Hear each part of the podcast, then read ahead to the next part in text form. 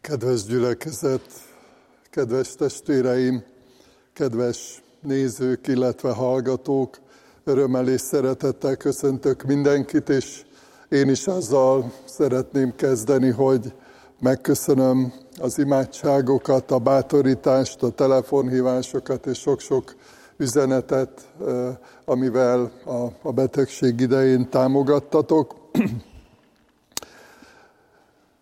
Szeretnék egy bibliai szakaszt felolvasni, Máté evangéliumának a 21. fejezetéből a 33. verstől a 46. versig terjedő szakaszt.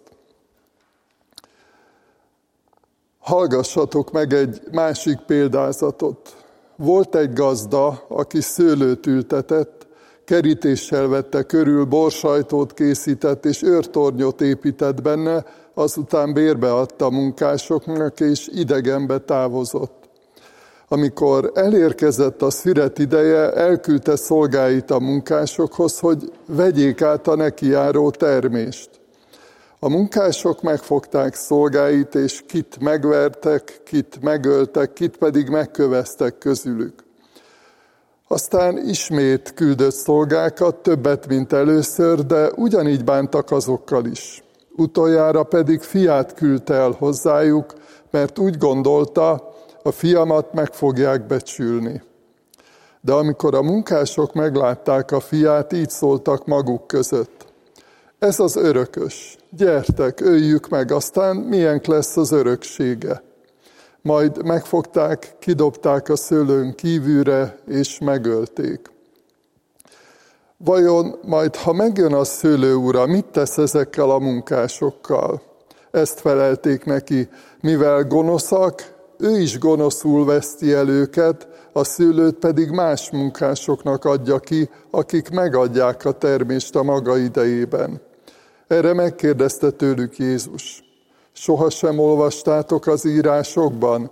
Az a kő, amelyet az építők megvetettek, az lett a sarokkő, az Úrtól lett ez, és csodálatos a mi szemünkben.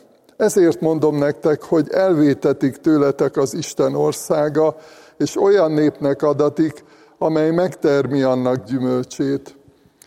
És aki erre a kőre esik, összezúzza magát, akire pedig ez a kő ráesik, azt szétmosolja. Amikor a főpapok hallották példázatait, megértették, hogy róluk beszél. Szerették volna elfogni, de féltek a sokaságtól, mert az profétának tartotta. Eddig olvastuk Isten igéjét. Azt a címet adtam ennek a, az igének, vagy ennek az igehirdetésnek, hogy a telhetetlenség ítélete. Azt gondolom, hogy minden korban, minden időszakban volt ilyen kísértésünk nekünk embereknek, hogy telhetetlenek legyünk, és ez a példázat, amit felolvastam, tulajdonképpen elsősorban erről szól. A példázatban egyrészt a türelmes és igazságos Istenről olvashatunk, másrészt a lázadó emberről. Az Úr Jézus, ahogy találkozott az emberekkel, sokszor vallási vezetőkkel is, puszta létével, azzal a tisztasággal, ami ő maga volt, és ami ő benne volt, azzal önmagában már egyfajta ítéletet jelentett a, a képmutatóknak, vagy azoknak, akik istentelenül éltek, önkéntelenül is egyfajta tükröt tartott az emberek elé. A példázat szerint egy szőlős gazda bérbe adta a szőlőjét, és a bért azt lehetett természetben is, illetve pénzben is fizetni. Itt az előbbiről van szó. Szüret idején elküldte szolgáit a neki járó gyümölcsért. A bérlők azonban felháborodtak ezen, a szolgákat megverték és megölték, és példázat szerint a fiút is megölték később. Egyrészt tehát ez a példázat Isten jóindulatáról, türelméről szól, hiszen nagyon sok lehetőséget adott újra és újra a példázatbeli gazda, hogy eljusson az üzenet és a, a gyümölcs, illetve a, a bérleti rész az visszajusson hozzá. A zsidókhoz írt levélben olvassuk ezt.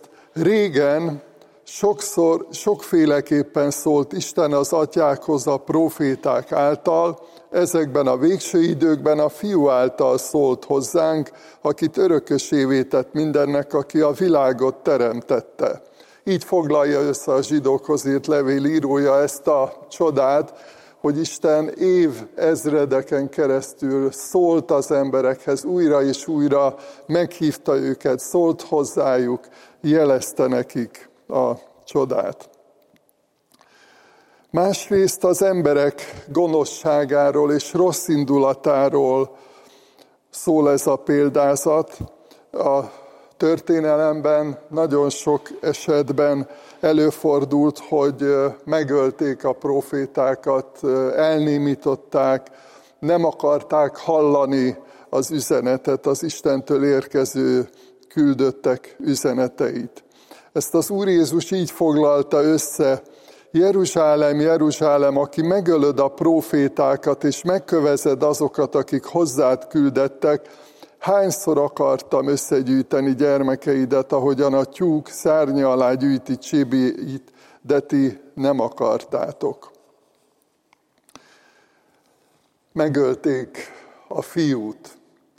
A példázatnak ez a csúcspontja, mondhatjuk így, és ezt bátran képviselték az apostolok, hiszen a megváltásnak egy kulcsmomentuma volt a fiú halála, a fiú áldozata, az Úr Jézus Krisztusnak a szenvedése, halála, illetve feltámadása. Péter apostol a pünkösdi hirdetésben ezt mondta, azt, aki az Isten elhatározott döntése és terve szerint adatott oda, ti a pogányok keze által felszegeztétek és megöltétek. A példázat szerint gyümölcsöt keresett, illetve a, a szőlő, mint egyébként ami Izrael népét jelképezte abban az időben, de összességében azt mondhatjuk, hogy az emberiséget jelképezi. Isten gyümölcsöt keres, és gyümölcsöt akar. A fügefa példája is erről szólt a korábbi példázatban. Ez a világ nem a miénk, mondta Cseri Kálmán református lelkipásztor. Mint ahogy a példázatbeli szőlő nem a bérlőké volt, ők csak bérlők. Senki nem sajátíthat ki semmit ebből a világból magának. Nem tartozik nekünk Isten, hanem mi tartozunk neki. Nem tartozik nekünk magyarázattal sem, döntéseinek indoklásával sem, nem tartozik számot adni semmilyen cselekedetéről. Ezt olvastuk a korábbi példázatban. Meglátott az Úr Jézus egy fügefát az út mellett, odament, de semmi jót nem talált rajta, csak levelet.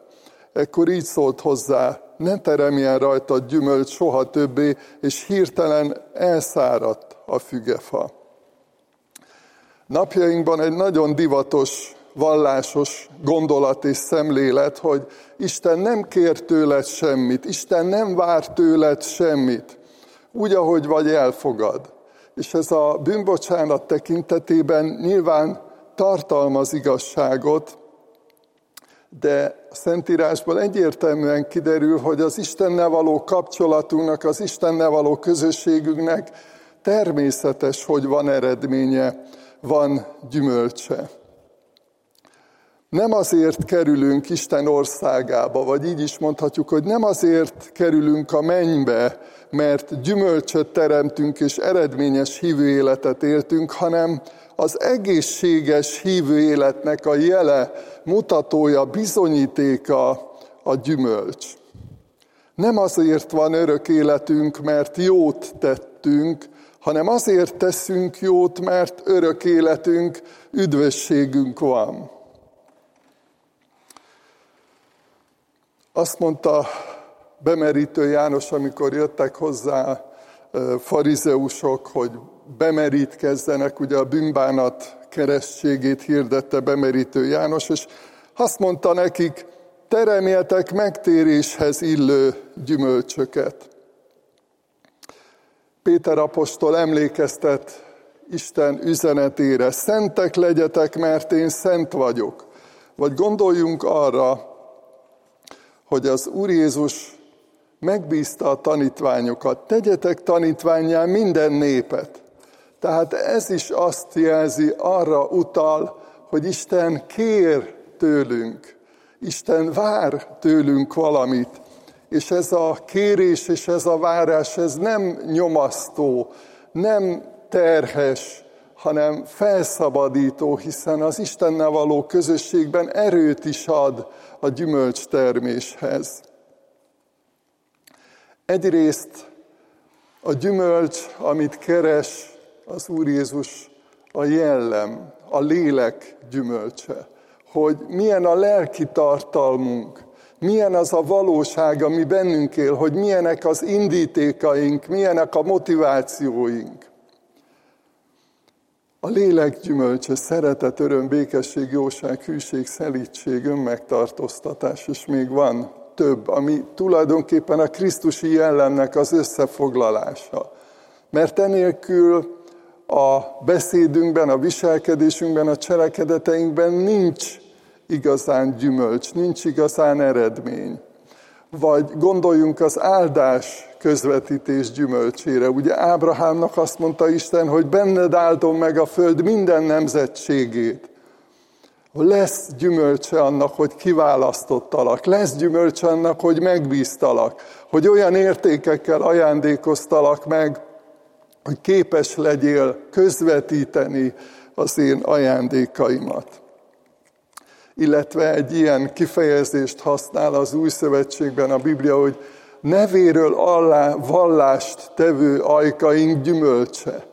Tehát amikor egyszerűen megosztjuk azt a csodát, azt az értéket, azt az üzenetet, amit Istentől kaptunk, vagy éppen amit megtapasztaltunk a vele való közösségben, ez is egyfajta gyümölcs nem mindig az a közvetlen eredménye és gyümölcse, hogy megtérnek emberek. Van, aki visszautasítja, mint ahogy a példázatban is láttuk, hogy, hogy a, a türelmes megkeresések ellenére is visszautasították a gazdát. De hogy kér tőlünk, vár tőlünk Isten gyümölcsöt, de mindezt úgy teszi, hogy szeret, mindezt úgy teszi, hogy ad erőt, ad ehhez ötleteket, gondolatokat, bölcsességet, bátorságot, formál minket, jelen van az életünkben, a lelkünkben. A válasz a gyümölcs keresésre a lázadás, sőt azt mondhatjuk, hogy a, a gyilkos lázadás. Jeruzsálem, Jeruzsálem, aki megölöd a profétákat, és megkövezed azokat, akik hozzád küldettek, hányszor akartam összegyűjteni gyermekeidet, ahogyan a tyúk szárnya alá gyűjti csibéit, de ti nem akartátok. Ott van ez a keménység, az Istennel szembeni lázadás. Nem akartátok. Jelenések könyvében olvassuk ezt a gondolatot, hogy adtam neki időt, hogy megtérjen, de nem akart megtérni a paráznaságából. Tehát hozott egy döntést a lelkében, a gondolkozásában, hogy nem akar engedelmeskedni Istennek.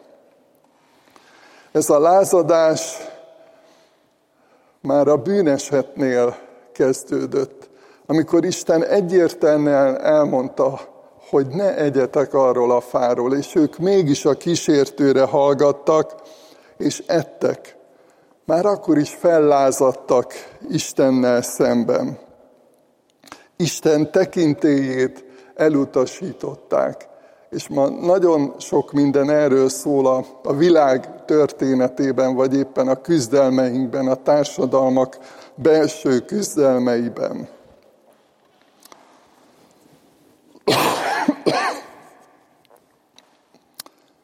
nem fogadják el Istent tekintének.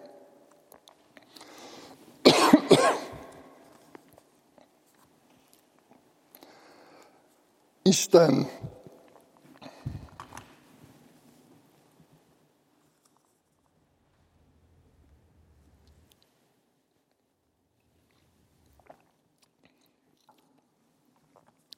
Isten tekintélyének az elutasítása mellett gyilkos indulat ébred azokban, akiket a, a gazda megkeres. És Istennel szemben, Isten fiával szemben, Jézus Krisztussal szemben is ez a gyilkos indulat felfedezhető. Ennek a példázatnak a végén is olvasunk erről, de nagyon sokszor említi a Szentírás azt, hogy, hogy milyen sokszor gyűlölték, meggyűlölték az Úr Jézust, és eldöntötték, hogy végeznek vele. Az Istennel szembeni engedetlenség, gyümölcstelenség, az Isten tekintélyének az elvetése az emberek közötti kapcsolatban és a társadalomban is tragédiákhoz vezetnek. Megromlanak, elromlanak az emberi kapcsolatok és a vége a példázat szerinti történetnek, ami egyébként előrevetíti az Úr Jézus halálát, hogy megölik a fiút, mondván, hogy az örökség akkor így a miénk lesz. Utoljára fiát küldte el hozzájuk, mert úgy gondolta, a fiamat meg fogják becsülni. De amikor a munkások meglátták a fiát, így szóltak maguk között. Ez az örökös, gyertek, öljük meg, és azután milyen lesz az öröksége. Majd megfogták, kidobták a szőlőn kívülre, és megölték. Kinek tartották, és kinek tartják Jézust? Ma is sokszor gyilkos indulat veszi körül azokat, akik az igazságot, Istent képviselik. Tegnap előtt kezdődött el egy bírósági per Németországban, Brémában egy evangélikus lelkészt pereltek be azért, mert a szexualitással kapcsolatban Isten igéjét képviselte és hirdette egy házasoknak tartott szemináriumon. És ebből az látszik, hogy ami nem a teremtettségnek megfelelő, ami nem normális, az válik normálissá és fordítva. Összezavarodik az ember, és ebből a zavarodottságból egy gyilkos indulat alakul és születik, és ennek a tanúi lehetünk ma is.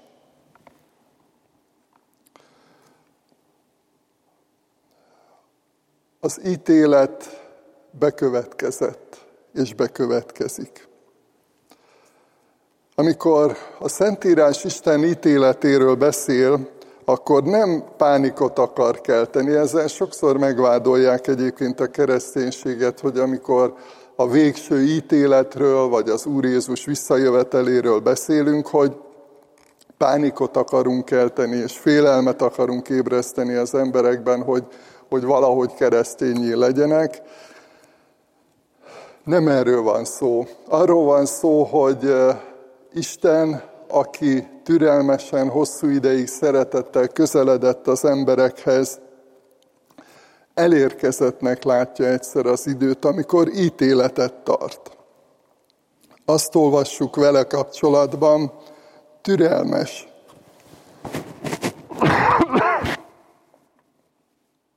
Azt olvassuk vele kapcsolatban, hogy türelmes az Úr, nem akarja a bűnös ember halálát. Péter apostol írja, nem késik az Úr az ígérettel, amint egyesek gondolják, hanem türelmes hozzátok, mert nem azt akarja, hogy némelyek elvesztenek, hanem azt, hogy mindenki megtérjen. Egyszer eljön az ítélet napja, a példázat erről is szól. És ennek az oka a kegyelem és a türelem visszautasítása. Az az ítélet, az a kárhozat lényege, hogy nem hisznek az Úr Jézus Krisztusban, hogy nem fogadták be, nem fogadták előtt, hanem visszautasították, elutasították őt. Krónikák második könyvében olvassuk, hogy őseik Istene, az Úr, idejében küldött nekik üzenetet követei által, mert szánta népét és lakóhelyét, de ők kigónyolták az Isten követeit, megvetették kijelentését, gúnytűztek profétáiból, míg oly magasra nem csapott az Úr haragja népe ellen, hogy nem volt mentség. Az ítélet valóság, ugyanúgy, ahogy a kegyelem. És akik elfogadták, befogadták az Úr Jézus Krisztust, azoknak helyreállt a kapcsolata, a közössége az örökkévaló Istennel. Azok megbékéltek Istennel. Azok már nem Isten haragja alatt élnek, ami egyébként Isten ítéletét jelenti, hanem, hanem Isten örül nekünk. Ez egy hatalmas ajándék, egy hatalmas üzenet, hogy Isten szeret minket és örül nekünk. Sőt, azt írja a prófét, hogy boldogan örül nekünk. Boldogan örül a visszatérő, a hozzá visszatérő bűnös embernek. És a záró gondolat egy bíztatás, az elfogadott kegyelem, az új élet, a visszautasított kegyelem pedig az ítélet. A példázat szerint elutasították Istent elutasították Isten fiát, megölték Isten fiát. És azt írja a, a Zsoltár, hogy aki a szegletkőre ráesik, az szétmorzsolódik. Világosan látni kell, hogy mi a, az Isten elutasításának a, a következménye, ugyanakkor felragyog ez az üzenet, hogy, hogy aki elfogadja a kegyelmet, az új életet, igazi életet, teljes életet, örök életet nyer. Most ezért fogunk imádkozni, hajtsuk meg a fejünket és imádkozzunk.